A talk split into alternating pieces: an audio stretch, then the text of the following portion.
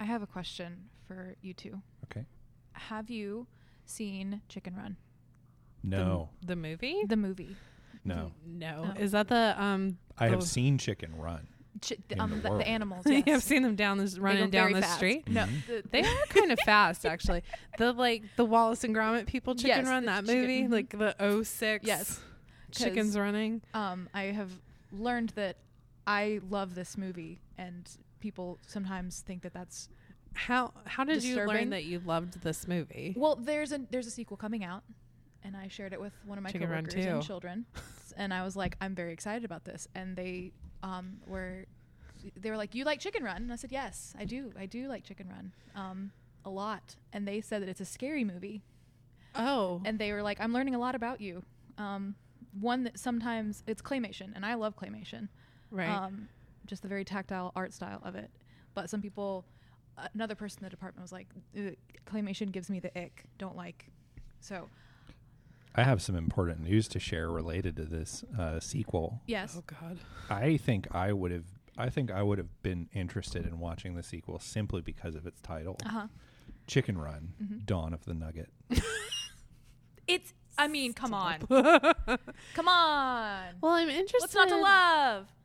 I'm I'm really curious what it is that like about claymation could give you the ick. Like as a kid, one of my favorite I was very like into art as a kid. Mhm. Art and craft and that kind of thing. Paint, crayon, all of that.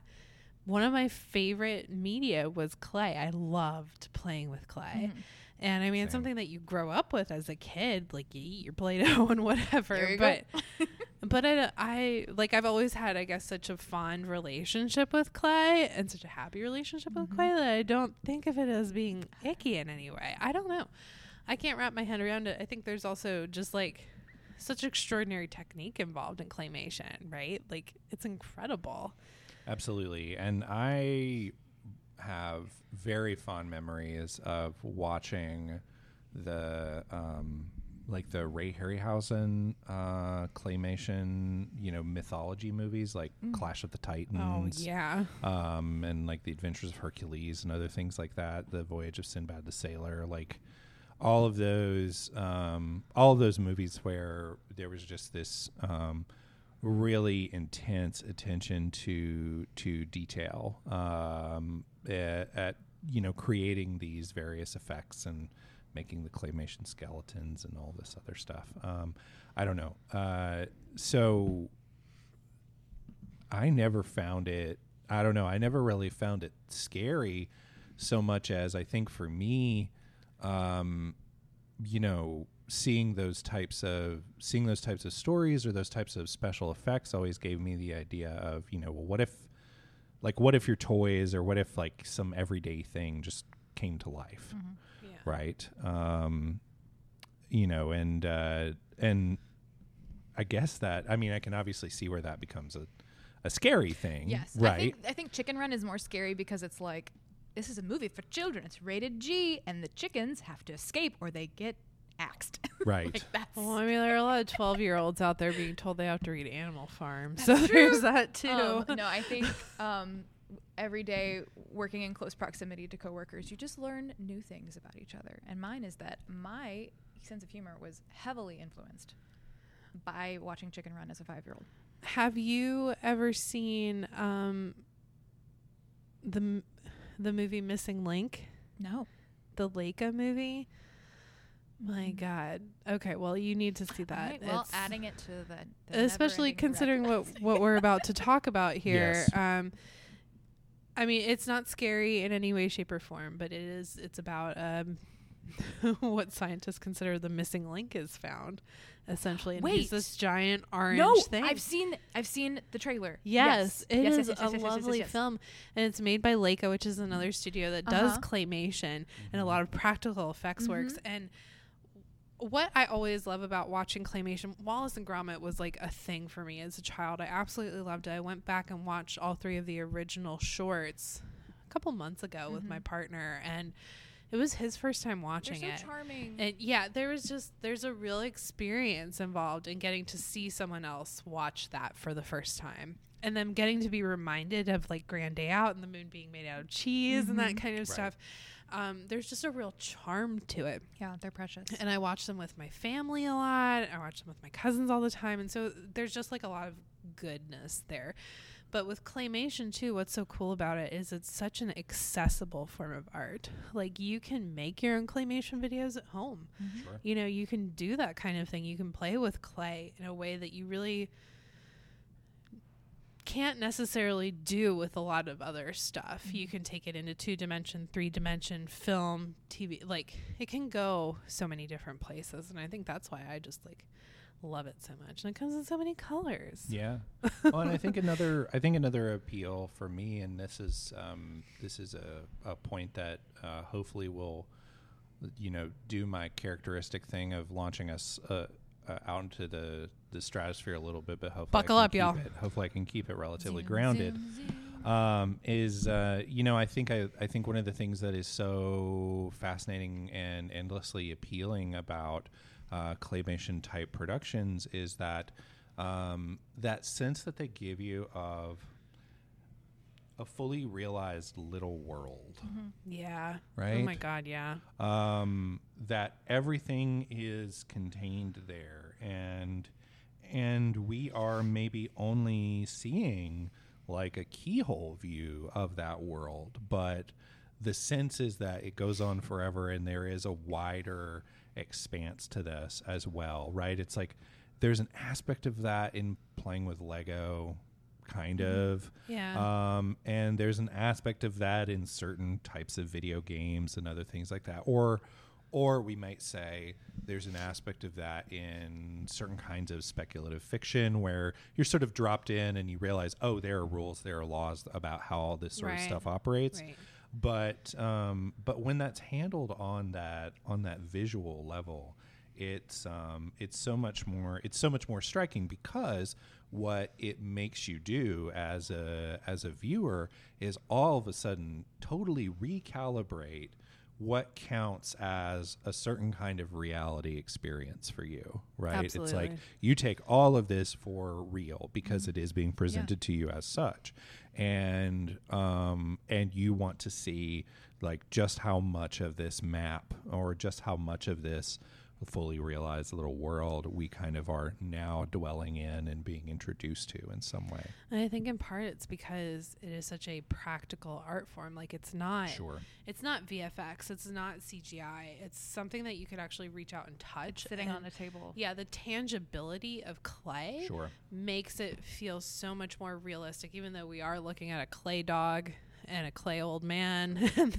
One of them is trapped in a pair of animatronic trousers. Like, sure, you're looking at that, but there is something very, there's a physical reality to Yeah. that that you don't get with a lot of other animation that Oh. is really special. Yeah, absolutely. I mean, and it gives you the I don't know. There's a there's a way in which my appreciation of um, of you know stop motion animation uh, either uh, the of the sort of Harryhausen style or the Laika style, it also plays into and feels like it has a similar crossover appeal to you know the Miyazaki films that themselves feel like little worlds um, each Yeah. time you watch one uh, and even the um, you know the films of uh, you know Powell and Pressburger, like uh, you know films like The Red Shoes or something like that, where Yeah. where they're made to have all of these really elaborately designed sets that you know this is where this was filmed, not on location, but in this space that is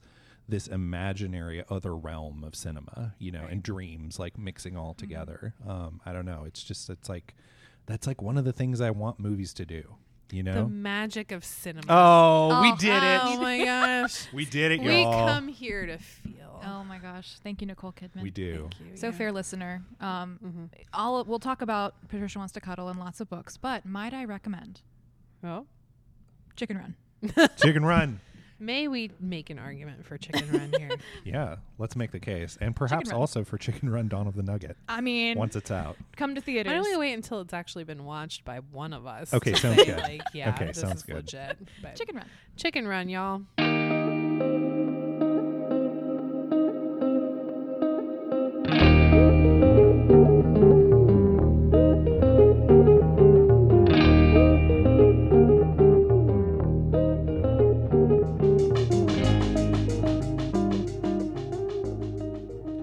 Welcome to the Book Lovers Podcast from Spartanburg County Public Libraries, where we're all adjusting our tinfoil hats appropriately to match with the various uh, laser beams that are being uh, aimed at us from interdimensional big feet. I'm Joseph Henderson, the media specialist. I'm Rea Gajeski, the children's assistant. And I'm Jess Herzog, the director of adult services. Have you ever wanted a book that was a combination of Reddit, The Bachelor, and Expedition Bigfoot? If that's the case, we have the book for you. And Patricia wants to cuddle. Patricia really just wants to cuddle, but that's hard when you're a gay lady Bigfoot, and that means Patricia has to put forth a little more effort. Lucky for her, the four final contestants on TV's The Catch are hoping to receive their roses on Patricia's home island of Otter's Island, which is an ideal way for Patricia to get what she wants. In this episode, we're discussing Bigfoot as a cultural phenomenon, conspiracy theories, of course, because of the tinfoil hat thing, and the greatest film of all time, Chicken Run. That's right. Let's get started.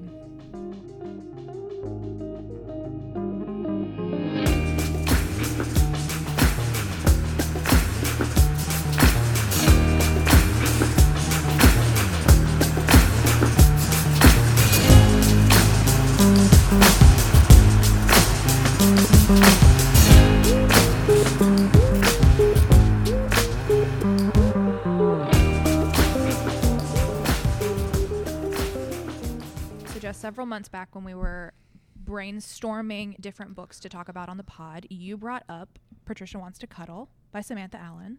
What brought it to mind? What did you like about it enough to think that we should talk about it? So I I actually I read it while I was on vacation Mhm. and I like to do this thing when if I go to a beach for vacation, I'm like a one book a day person. Apparently it's becoming like a thing where there's like these book retreats, quote unquote, where you go No. somewhere fancy and just Oh, like a read thing and I'm pay like for now. yeah, and I'm Oh. like I've been doing that for ages. My best friend sent me a link, and I was like, "We're doing that way before it was cool. People should be Yeah. paying us um, for this smart idea." You could readers advise people on their book retreats. Absolutely, yeah. Beach library, here I come. Okay. Mhm. Okay. Anyway. Um, so I, if I'm going on that kind of trip, I will take a stack of books Mhm. with me. My goal is to read one a day at the beach, and Patricia Wants to Cuddle was one of those. And I just thought it was really unique Mhm. because I've seen plenty of stories about like the behind the scenes aspect of TV shows like The Bachelor, which this definitely is, and I've seen or at least heard about plenty of horror Mhm. taking place in rural areas, but I'd never really seen them combined in Yeah. that way before. And for me, that was a really enjoyable thing. I also thought it was really, really smart in its examination of the inner workings of the people who are on a show like that, why Mhm. they go on that show, what it is that their motivations are. Like we talk about the motivations, Yes. quote unquote. Everyone's like, well, why are you here for the right, right, reasons? is the right reasons. I'm not here to make friends. All that kind of stuff. I'm but here really to find love, but it's like I'm also here to like promote a business or Right. like get network. famous and make Yeah. money. Yeah, but there's also all the people who work Mhm. on the show and what it is that is really their motivation for being there, what they get out of it.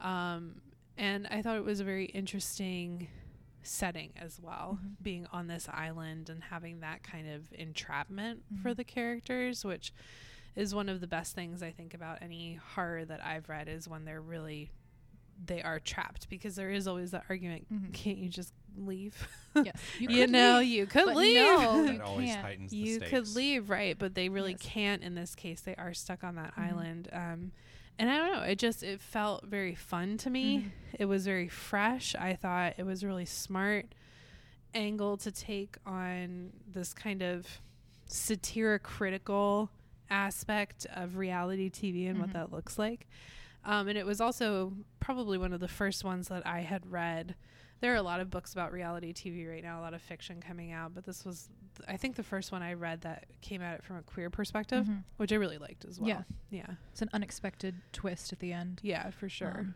you know, you never see gay lady Bigfoot coming. no, you don't. Not until the very end. But when she's there, she's there. She, She sure is. is. Patricia limbs. has arrived. She has. and she is letting you know that she is there. Rea, what did you think about the book? I loved it.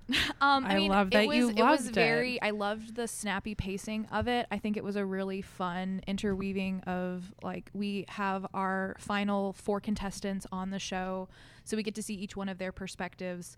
Um, again, learn their motivations, their backstories, and different things, and they each have a very strong voice. I feel like um, in the book, um, and then also I really enjoyed how it the structure of the book kind of paralleled with their um, online chat group for this reality dating show called The Catch. And this, so it's like so ma- there were so many puns, there were so many silly usernames that were takes and just plays on words with regarding Catch the show. Yeah, catch her in the rye. Catch these hands. it was so Yeah. many silly usernames. It was just one of those like again, it was a fun mix of like very like not irreverent because I don't think it's like crass or anyway, but it's just like lighthearted, silly, but then also with this hanging doom over everything of like people are going missing on this island.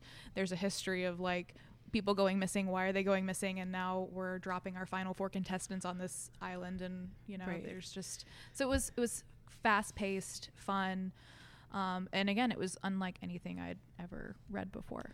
So So I gen- liked it. So, like from a genre perspective, would the two of you say that it falls in the sort of horror comedy space? yeah, absolutely. yeah, Yeah. it gets really g- gross towards the end. Um, there's you know, There's very graphic violence. Yes. I mean, there's a lot of like, there's blood, Uh-huh. there's disembowelment. Uh-huh. The the, the uh, girls who aren't there for the right reasons get what's coming from Mhm. them, Yes. basically.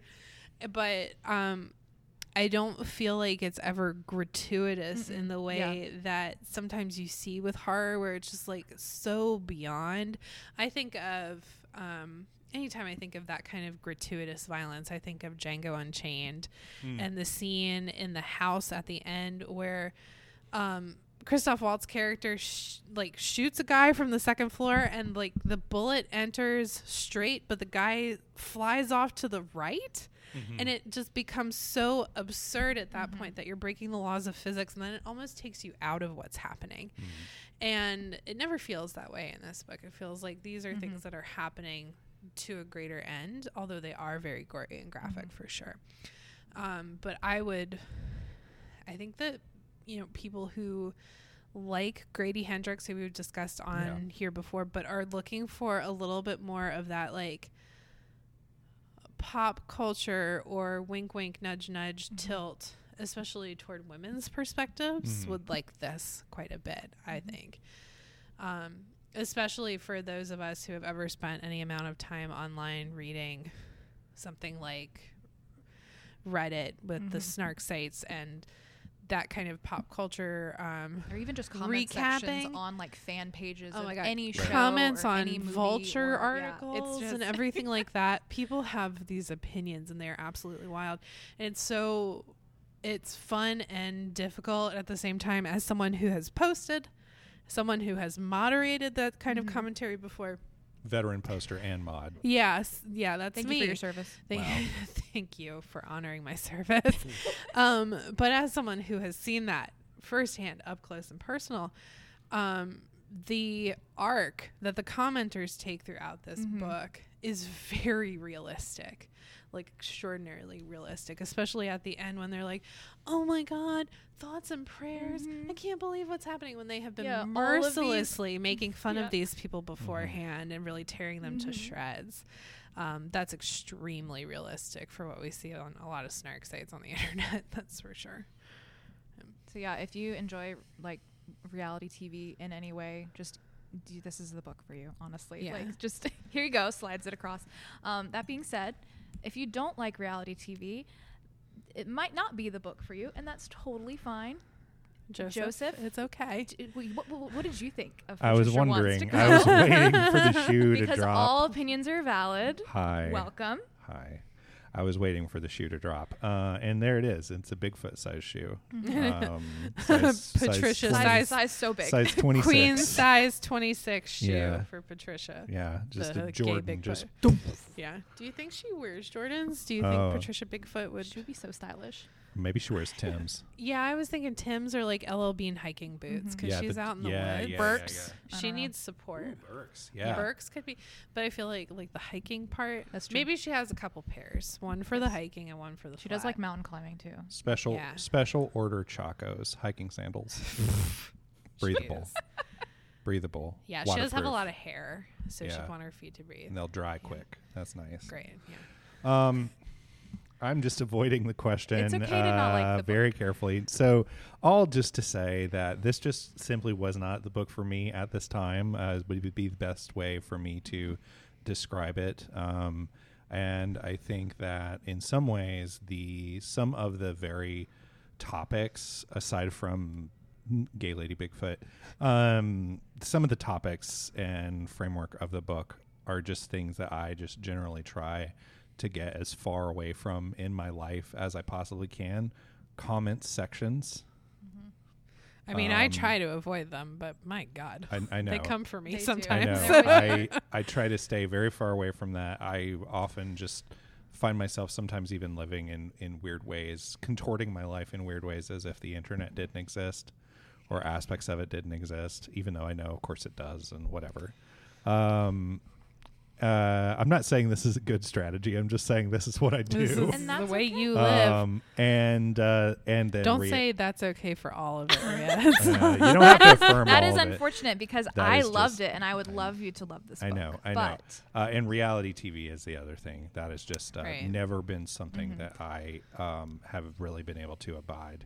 Um, I will say that uh, related to uh, the the sort of behind the scenes narratives about reality TV, I did find myself genuinely enjoying the show Unreal, yeah. the Mhm. Lifetime Lifetime. show Yeah. um, that uh, I think Marti Noxon, formerly of uh, the better parts of Buffy the Vampire Slayer If I'm remembering correctly, Constance Zimmer is the star. yeah, Constance Zimmer is I the mean, star. she's fantastic. And it was a really interesting. It was very interestingly like put together, and it went past a lot of the cliches of it's all a manufactured narrative and this, that, or the other thing. But I think you know, I do, I do appreciate the fact that the way that this book is constructed is meant to to appeal to to readers and watchers that are kind of in this more contemporary context of all of the fan culture around and sort of snarky culture around um, you know reality TV as well as the actual production of the thing itself.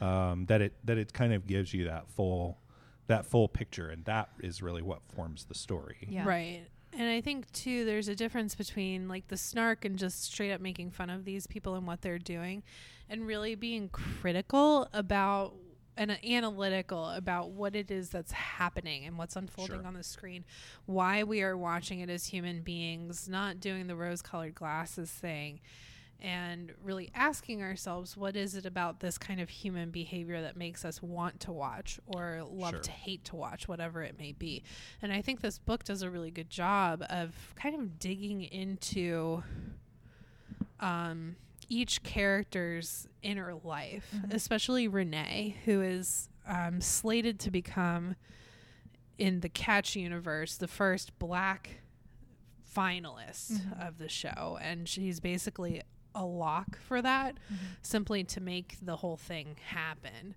um, and so that she she can become like the the icon of becoming a black person to make it to the final 2 and um, she is deeply ambivalent about being there Mhm. kind of was like nominated by her coworkers Right, only here nominated because by- of that. nominated by her colleagues clearly here for what people would consider the wrong reasons um, but at the same time what really is the reason for this but we we see how she feels about the contest like the the guy that she's supposedly competing for he's a Mhm. sleaze bag with no money Mm. um, he's kind of gross and slimy, and the other contestants that are around her have questionable behavior and motives and actions as well. But we see from their perspectives, Lila May and her religious upbringing and the way that this is this is going to be her way Mhm. to bring religion to the masses and to save so many people because she and Getting that platform. so right she is going to really elevate herself and her future husband yes. and save so many people. And then Amanda is there in hopes of like, you know, falling in love for sure, but also being able to make enough money to survive in LA. Mhm. And then Vanessa, even though she's like god awful mean, is really the only person who seems to actually be invested in the catch Mhm. himself Hope- as a human like actually being hoping for love. actually hoping for a relationship with him. And so we actually we get to see all of these different reasons unfold that you don't really see when you're watching the show, those internal perspectives and angles. And that's I mean, that's just something that a book can give you that TV Mhm. can't Sure. for sure.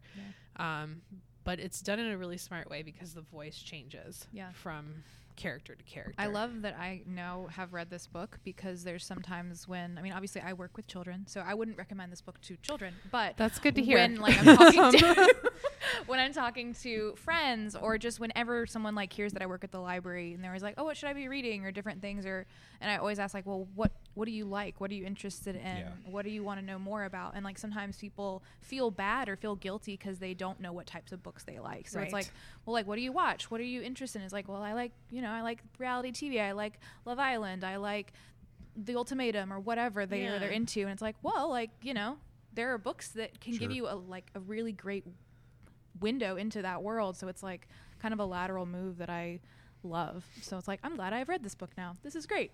yeah. Yeah, it's definitely a good read read alike for for sort of what what people might be Mhm. watching. You can tell, of course, as I'm even talking about this, how uh, how far afield of w- the world that I know I clearly am, um, in uh, all the hesitations and everything that I'm saying. But uh, I'm doing my best. Well, everybody. I'm and my I will Your say, you know, Rea, you're fairly new to the podcast. You and I have been doing this for a that long was a time. big pause. I mean, I've been here for 2020. five I'm, years. I'm trying When to. did we start? start? I'm trying to do the start? math. Yeah, the pod started in 2020 during COVID. 50 plus episodes. Uh, yeah, we've been doing this for a while, and I will say it's a really rare situation when you are outside of your comfort zone with this. We don't Yeah. we don't encounter that a lot. I have been forced outside of my comfort zone a number of times yeah. um, with different episodes, but it's really not something that we see with you because Yeah. you do read really broadly and widely. And so it's interesting to see because there are probably people who know readers, are readers, think they could never be put in that place where they're outside their comfort zone because they read so vastly widely. Yeah. Um, but all of us I'm have here to tell you. that Yeah. you can. well, all of us have those limitations. All of us have Yeah. the lines where we're just like, I just can't Yeah. do it. It's like that's not for me. Yeah. It's like okay, let's pivot. Right. And I think, you know, the three of us are, there are going to be times where we find a book and all three of us are not going to like it, even though we've picked it. Mhm. And that's a conversation that needs to be had because we do all read a different book. Sure. And the book that Joseph read was not for him. Yeah. He's not in that moment, Right. you know? Um, Yeah, it could be good for you in a couple of years. Patricia's always going to be there wanting could to cuddle. be, Yeah. again, could be also good in a di- very different life context. Like you were saying, that's a, that was a beach book.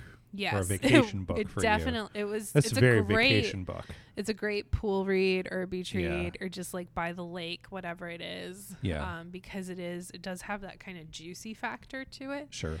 um, and that certainly changes things i would not recommend reading it if you're on an island in the pacific northwest Mm. like a remote island because that's Mhm. where the book takes place so i wouldn't Mhm. so maybe don't do that Okay. Or Take maybe- under advisement. maybe do i don't Or know do. I don't know. I don't know you. One of my favorite parts for with prepping for this episode was when I walked into the workroom and Joseph was just watching a video of Bigfoot. hmm And I was just like, dude, what are you doing? What's Why up, is- bud? what's happening here? And I I mean, I knew it was related to Patricia Wants to Cuddle, but not exactly how.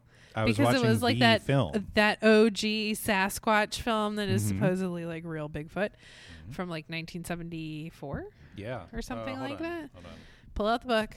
Let's make sure that we've got it right. I don't want to miscredit the Bigfoot video. That's right. Squatch vid. They, the, the Sasquatch fans will come. The important In the question too is like in the video, was that Patricia? Was that gay lady Bigfoot? We don't know. I don't know. Could have been. Everyone assumes Bigfoot's a dude. Patriarchy. Yeah.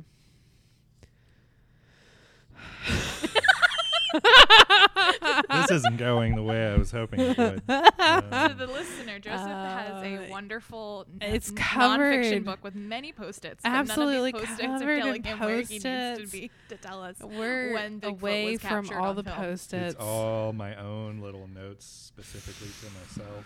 I love that while you didn't love Patricia Wants to Cuddle, you on your own were already reading Still deep Bigfoot into cryptid. yeah deep nonfiction. into Oh no, I So- checked this out and immediately read it. Yeah, Yeah. I just It was on my, you know, it was on the TBR. you're still a team player. I, I do my best. Mm-hmm. Oh. now that the pressure's on, this is this is. Well, we, so we don't have to have the, the date of the I could have captured just film. I could have googled But what it. You else could've. did you love about this book or appreciate? Oh, uh, Patterson Gimlin film. That's what Okay, we we were found looking it. for. the Patterson Gimlin film. Mm-hmm. I will link it on our podcast website. That is the name of the very famous film. That if you've ever seen footage of the Bigfoot, that that's when it dates back to. It's from 1967, so you were Wow. close. 67. Okay. Yeah. Roger Patterson and Bob Gimlin um, claimed to have cast a female Bigfoot's Oh. prince Ayo! during an expedition near Bluff Creek in Northern California. How did they know it was It's a lady Patricia. Bigfoot? that was their story. Miss Patricia. Were her nails painted? She's on the West Coast. All I know is that was their that was. I mean, their on the book cover, Patricia has her nails painted. Yeah. And that's what matters. Uh huh. Okay. So I was um, so you were com- yeah, you were in a different area. Yeah, I was feverishly flipping for uh, the reference uh, in a relatively recent nonfiction book by Colin Dickey called "The Unidentified: Mythical Monsters, Alien Encounters, and Our Obsession with the Unexplained." Um, and he does have a, a sort of extensive section on Bigfoot and cryptids, and uh, you know the the the cultural drive to imagine and dream of these creatures and then also to document them and try to uh, search them out in the world. I do love that humans are like, what if there was a giant hairy thing living in the woods? Right. Did what I, if there is? did I what mess if? us up? Is there one? Well, What does the book say? hmm. I know that you're a bit of a tinfoil hat conspiracy theory goober, a little bit in bit. a certain way. in a certain way, In a not certain in dabble. every way. It's I fun mean, to dabble. I am. I personally am of the opinion that everyone has a conspiracy theory they believe in. Mhm. It might be dumb. It might be ridiculous. It might be huge. It might be like a really serious one. Anywhere, but everyone's got one. Yeah. So It is fun as an icebreaker to ask people that you've just met uh, if if you're uh, comfortable enough with them to ask them what low stakes conspiracy theory they actually believe. Wait, but what's yours? Um. Uh, oh, I have I'm it. Oh, so I- nervous right Oh, now. I know. have- my I mind is blank. Sorry. Um, Captain Crunch cereal is designed in a certain way to cut the roof of your mouth so that the sugar uh, gets into your bloodstream faster. oh my god. Uh, similarly to the way that um, chewing tobacco has little shards of like fiberglass in it so that it breaks your mouth, like it breaks your skin Amazing. to get the nicotine in. Captain Crunch cereal is designed much the same way. I'm just flabbergasted. I'm sorry. That's okay. I'm sorry. I'm gonna need to do research. Maybe like the cold open for next episode can be like Rea's What's low, your low- what's your low stakes Y'all come conspiracy back. We're theory? gonna, I need to research it too because I. Because like you had that out of pocket very fast. Like let me tell you about the Captain Crunch. Oh, I had it. Yeah, I'm ready to go. I'm writing it down. Oh Low my gosh, okay. stakes. Low Now I stakes have homework. conspiracy This theory. is fine. Okay, low Mhm. stakes. Okay. Well, yes. So High There are- stakes though is Bigfoot. High stakes is Bigfoot. Bigfoot's Bigfoot- important. Bigfoot actually is high stakes Mm, because if it's real, it can yeah. also kill you. Yeah. You know, so And like Patricia's nine foot tall. Captain She Crunch big. isn't going to kill you, but Bigfoot I mean, might. in a way, it Oh, will, but, but indirectly. not- yeah. yeah, uh, just the sugar. Yeah. But the okay, so hmm. the book does not say that a squatch is real, that a Sasquatch or a Yeti is real, Uh-huh. but uh, partially because that's less the point of the book. Uh, where Colin Dickey's perspective um, and interest in this cultural phenomenon uh, is is more from an observational, um, sort of somewhat sociological, somewhat anthropological um, approach to to the phenomenon. To say, putting aside the fact, bracketing the reality of whether or not this exists. What does it say about us that we've had different versions of Bigfoot like figures in various cultures um, across across time and it's across kind of like cultures. how the the um the Great Flood is something that appears in virtually every culture Sure. in history. Um, and so there comes a point where it's like, well, if this has been repeated so many times, what's the likelihood Yeah. more that it's not real? So it's a that it little- did happen. Potentially. So, uh, so and it's also more of a like comparative cryptozoology. Basically, is the is one of the moves that um, that he is making, and so for him, you know, one way of thinking about this is to say, well, the cryptid or the idea of the monstrous um, is something that is always going to exist kind of on the borders of the scientific and the describable and the discoverable and the yet to be discovered um, and the yet to be described or defined. Uh, he has a story, um, kind of a melancholy story, uh, towards the end of the um, of the book, where he shares an anecdote by uh, uh, a primate uh, zoologist who was actually at a, a Bigfoot convention to give a presentation about a new species, a newly discovered species of orangutan. To say, you know, okay, well, we talk about Bigfoot in the context of missing links and other things like this, and it's to say, well, look, there are like this whole world of primates we still just barely understand. Yeah. Um, and so, you know, so, but what's sort of melancholy about that is the fact that it's like, uh, he can't really seem to get uh, the kind of audience that he really deserves for this work and seems to be treated more like a skeptic. Because it's so Um, easy to be like, oh, Bigfoot, yeah. right Sure. um but uh but but yeah the other um i don't know. There's a number of different ways that he that he does explore this and i think that kind of reading some of the dimensions of colin dickey's commentary on uh, bigfoot as a cultural figure and mythology alongside patricia wants to cuddle is is particularly interesting because he's one of the one of the comments that he makes is about um, sort of the emergence of uh, of a like Yeti or Sasquatch myth in the post World War II American context. In some ways, as a um, as a kind of cultural imaginary product uh, that is a response to changing ideas about what masculinity was, Yeah. right? Um, because one of the things that he's constantly tying this myth or this sort of figure into um, is the idea of the wild man. You know, the figure that is kind of always on the outside of um, sort of civilized society. Right. Now there's lots of um, there's certainly lots of like colonialist and racialist um, dimensions to that idea, the civilized versus the savage, and other things like that. And he plays with some of that in the book uh, as well. But I thought that that was like that was kind of an interesting thing to think about.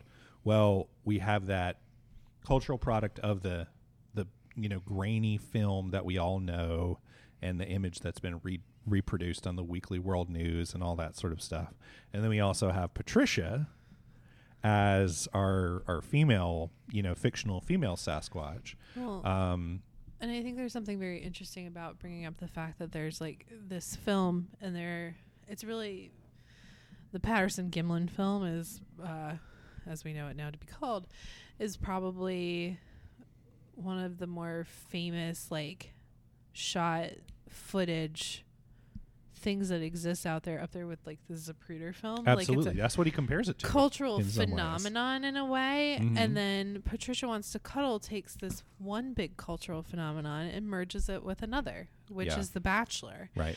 and says what does it look like when these two like seemingly completely disparate things that we know exist in some way but there's a lot of questions around how they really function and what their true reality is You bet. what does it look like to merge those together and how do they operate as a pair and then on top of that you've got all the characters and their relationship with glamstipics which is like instagram Right. which is another cultural phenomenon Yeah. and then how to layering all of those things together that we either believe exist or know exist in some fashion but can't really explain or define really well Yeah. what does it look like when you cram them all together in one place and and the fact that all of these um, all of these narratives and sort of media i don't know like media creations and almost like media platforms as well are engaged with the like the fuzzy line between the real and the fake right, Right. um like this is the and like as you say it all comes down in some ways to um questions of belief um like that's the in, i that's another one of the big threads that runs through uh, the unidentified. Um, in fact, that's kind of one of the angles that he takes um, as he's setting up the book to say, in some ways, um, you know, uh, the desire for you know, searching out the once like the hidden inhabitants of the lost continent of Lemuria, or uh, searching for you know cryptids in various uh, far-flung corners of the world, or speculating about you know alien encounters and uh, uh, you know unidentified aerial phenomena and all of this sort of stuff. He's threading all of that together to say um, one way we can understand this is as a kind of shared cultural production of uh, of a disenchanted world, which is to say, you know, a world where religion becomes a question of mere choice, not as the like radiant background of like everyday life. Okay, so looping back to the idea of of adjusting our our various Sure, uh, yeah. culturally appropriate tinfoil hat Mm-hmm. coverings, tinfoil head coverings. Um, are either of you familiar with the theory that Bigfoot is actually an interdimensional being? You know, Bro, Joseph, I can't say I was, but I would love to hear more about it. Is there strong evidence? To- Oh, absolutely suggest- not. There Oh, never perfect. Okay, well that's true. Yeah, there never is. That's the best part of these things is that there's never any evidence for it. but that's um, But that that means there's no evidence to the contrary. so it's something that I've it's something that I've come across in my travels a little bit. Not that I've experienced. In your interdimensional when you say travels? travels, do you mean like take a look, it's in a book, or like actual like my feet are moving and I'm going First on vacation? one. Okay. First one, Mm-hmm. listening to podcasts about the paranormal and reading about the paranormal. It kind of comes up a little bit in the unidentified, like as the latest wrinkle Mm-hmm. in the in the Bigfoot cryptid mythos that you know actually maybe Bigfoot might be one an alien and two uh, uh, from some other kind of like dimensional reality trying to reach out to us and communicate. I personally love the human itch to be like all these things, but also probably aliens. Yeah, yeah. It's beautiful. It's- it is a beautiful like circle back. It's like It is. Yeah. You know, and so, I mean, it might be my favorite ex- explanation for Bigfoot, mostly because is this your high stakes conspiracy theory? no, no, Mi- mid stakes. This is I like a mean- grade Bigfoot's an grade alien. three stakes, no, maybe. no. This is more like, mm, This is more like I I just find it fun and funny kind of to think about, and um, I would definitely read a book about it, uh, even if it was like a fictional book where there was an interdimensional Bigfoot. Um, I don't know. I feel like I've maybe read some horror There might be. fiction that's kind of gone in that direction. Anyway, If gay lady Bigfoot exists, alien gay Bigfoot lady probably interdimensional exists. Bigfoot, yeah, from the from the fifth dimension. Sure, what's stopping her? Yeah, I mean, I think I guess may for- already be here. We just can't perceive it. Yeah. Ooh. For me, that kind of like the the let's turn it into aliens thing or let's turn it into interdimensional or time travel or whatever. Right. Why would they come here? Mm. That's always my question is Mhm. like, do aliens exist? Yeah, we just can't see them or like we're going to be able to communicate with them. We need to let them know like everything like that. I mean, if she's on the west But- coast, it is very pretty. I mean, it is. Yeah, it's nice. Good weather year nice round. vacation spot. For sure, yeah. But like, why would they come here? We're a mess. Or why would they pick the people that they pick? Right. That's the other Mm. thing. Yeah. Yeah. they they never show up at like a coffee shop Mm-mm. where there are multiple people who can be like, "Oh yeah, we saw Mm. Bigfoot." No. Um, Just it's some- always- it's Some one- jamoke in the woods, yeah, wearing a lot of plaid. maybe. Yeah, probably. I mean, that would be me. So, Yes, it you would. know, in Yeah. some ways, yeah, some schmuck maybe in the I'm woods I'm setting myself camera. up for something. You are actually. She Patricia's listening to this podcast right now. The And good she, news is you're not her target demographic. She's not. Yeah, she's not seeking into you, dude. Yeah. So. It's Rea and I though, we're staying on the East Coast for now. Yeah. Stay off those islands. Yeah, we're just Stay gonna off be islands. careful. Okay. Well, that sounds good. Oh wow! What time is it? The Reader's Advisory with Rea, Joseph, and Jess. Bum bum. Joseph, what are you what are you reading, watching, enjoying? Oh, thank you Uh-huh. for that wonderful song intro. Um, so uh, oh boy.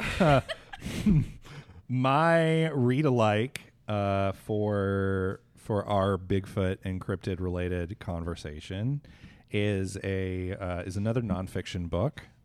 If you're having Mhm. your own nonfiction November, I do love nonfiction November. I'm not, but Rea is, so there's that. um, and it's uh, the book American Cosmic UFOs, Religion, Technology by D.W. Pasulka.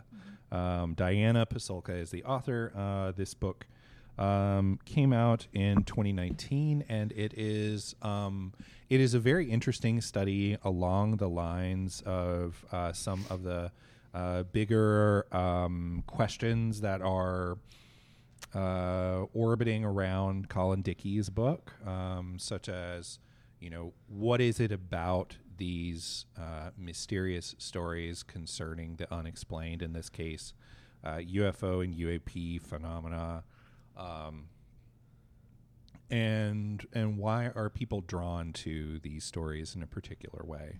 Um, Diana Pasulka's argument is kind of similar to Dickey's, uh, although it's coming from uh, her particular academic background, uh, which is religious studies. And so she is aiming to uh, provide, and I think does an excellent job of providing a really detailed and thoughtful and careful account of how we might think about cultural interest in uh, UFOs as an expression of something like a religious community, or in some ways as an example of a kind of new religion that is coming into being, in particular, as we are all alive now.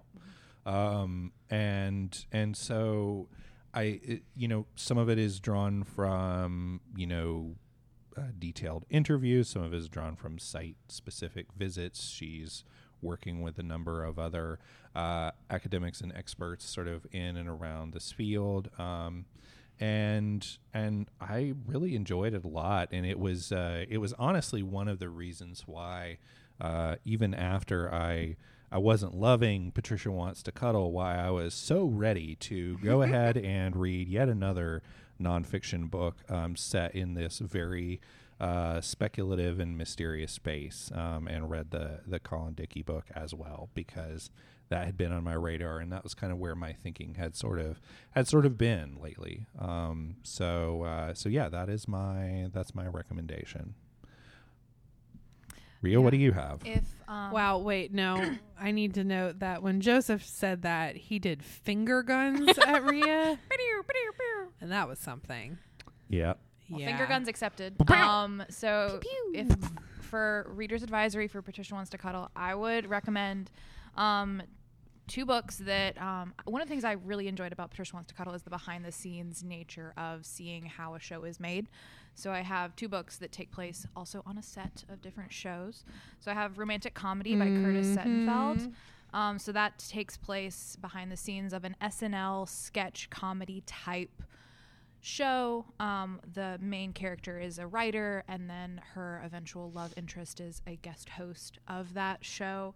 Um, and I really enjoyed it. I thought the writing was lovely, and I really liked the characters. I also enjoyed that it was a romance, that it was two older protagonists, which is um, not always the case with. Um, romantic comedy books and things like that. But I enjoyed that. Also, um, Love and Other Disasters by Anita Kelly. Um, that one takes place on kind of a cooking show, Master Chef esque show, behind the scenes things. And that is a queer romance between a bisexual woman and a non binary in love interest. And I really enjoyed it. So those are just two, and they just happen to be romances. I'm not really sure how that happened, but they're two romances. Even though Patricia wants to cuddle, may try to be a romance, but I don't know if it actually succeeds. Patricia wants romance. She does, Mhm. and in theory, the catch also wants to facilitate romance, but um, theoretically. to be determined. so yeah, Jess, what would you recommend? for our right Um, corner. So, as someone who has watched The Bachelor a number of times, I I stopped watching it a little while back, but um, there was a point in time where it was definitely like appointment viewing for me. Bachelor Nation, um, the nonfiction kind of behind the scenes tell all from Amy Kaufman, who writes for the LA Times, um, is a really excellent book that takes a deep glimpse into the behind the scenes efforts to create The Bachelor. Like we all know The Bachelor Mansion, right? Um, ABC doesn't own that house. They rent it three months out of the year for filming. The same house. The same house. They go in, they wipe everything out of that house. They take out all the furniture, they paint the walls a different color. They they completely redo it. Put all of their own furniture in and then when the show is over, they clear it out and put it back to normal. That's what they do. They actually rent the house. There's That's a lot of wild. it. Yeah, it's bonkers there's a lot of information around how they film, how interviews are conducted, which is something you definitely see in Patricia Wants to Cuddle, especially with Renee and her discomfort around being interviewed Mhm. about a per- around Jeremy Mhm. and his existence. Um, all sorts of information about like the binders that they have for each contestant that have microscopic details about Mhm. each person. Um, it's a really very interesting look at the inside world of The Bachelor. My one caveat with that is that it was written in 2018, which was before um, there were some things that happened with the former host of the show, Chris Harrison. There was a lot of kind of racial reckoning, and there continues to be with The Bachelor and its associated franchises because it is such a heavily white and heavily straight uh, franchise, and we don't really see a lot of true racial diversity. Mhm. It's more tokenism and um, definitely not as much sexual diversity as we could see. Um, so it's a very interesting book. I I would love to see it rewritten for today. Um, but yeah, an update on it to see what thing what's happening with Bachelor Nation now. Um, but it's still a very interesting look behind the scenes. The other book I want to recommend, I can I honestly could recommend a lot because I have read quite a few reality TV send ups. Um, but the one that I read most recently that I really enjoyed was called The One by Julia Argy. And it's kind of like if you took Patricia Wants to Cuddle and remove the horror aspects of it. And one of the contestants who is the front runner, she gets the first impression rose, all of this kind of stuff. finds herself falling for one of the other contestants. Uh-oh. And how are they going to navigate their relationship as it develops? And then the producer that finds out is torn between managing that and making sure that the first impression rose winner is the one who gets the best edit because she gets additional money if her girl essentially wins. So she's torn between these two different directions. It's a really good book. It's also a lot of behind the scenes kind of situation. It felt very like obvious to what The Bachelor is doing. Um, but none of this touches on the horror, which I think is the really iconic and special thing about Patricia Wants to Cuddle.